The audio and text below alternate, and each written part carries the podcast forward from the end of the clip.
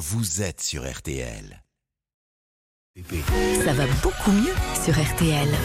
Ça va beaucoup mieux. À 8h40, tous les matins, un peu après 8h30, le docteur Jimmy Mohamed nous donne ses conseils santé. Et à l'occasion de cette journée spéciale pollution de l'air sur RTL, vous allez ce matin nous prodiguer des conseils pour lutter contre la pollution intérieure. Oui, car contrairement aux idées reçues, l'air intérieur est beaucoup plus pollué que l'air extérieur. Oui, d'autant qu'on passe plus de 85% de notre temps dans des endroits clos, que Mm. ce soit les transports, les bureaux, les écoles ou encore les maisons, dont l'air s'avère 5 à 10 fois plus pollué que l'air extérieur. Alors cette pollution, vous le comprenez assez facilement, elle va avoir divers impacts. Ça va aller de la simple gêne, comme de mauvaises odeurs, de l'irritation des yeux, jusqu'à l'aggravation ou le développement de certaines maladies, dont certains cancers. Alors, commençons par un, toxique, mais qui est aussi un polluant de nos intérieurs, le tabac.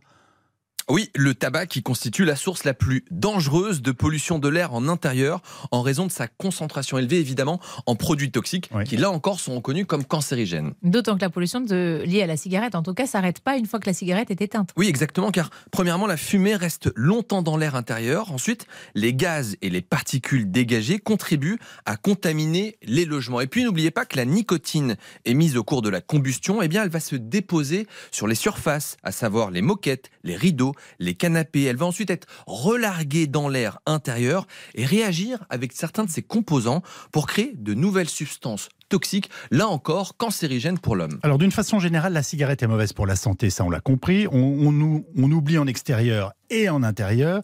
Imaginons qu'on est fumé à la maison. hein. On, on ne peut pas mettre une petite bougie parfumante pour au moins masquer les odeurs? Surtout pas?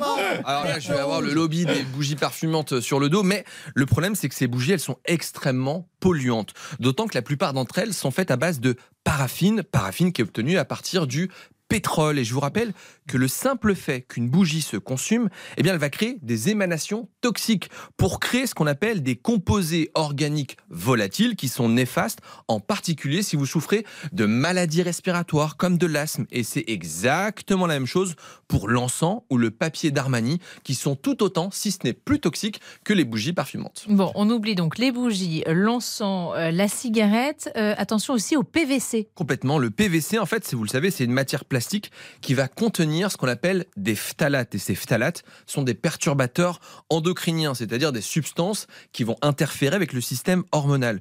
Le problème, c'est que ces phtalates, elles sont volatiles. Ça veut dire quoi? Que lorsque vous avez du chauffage au sol, plus ce PVC, eh bien, ces phtalates vont s'envoler dans l'air et être responsables de certaines maladies, dont l'asthme, encore une fois. Un tout dernier conseil, il faut passer le balai régulièrement. hein. Complètement.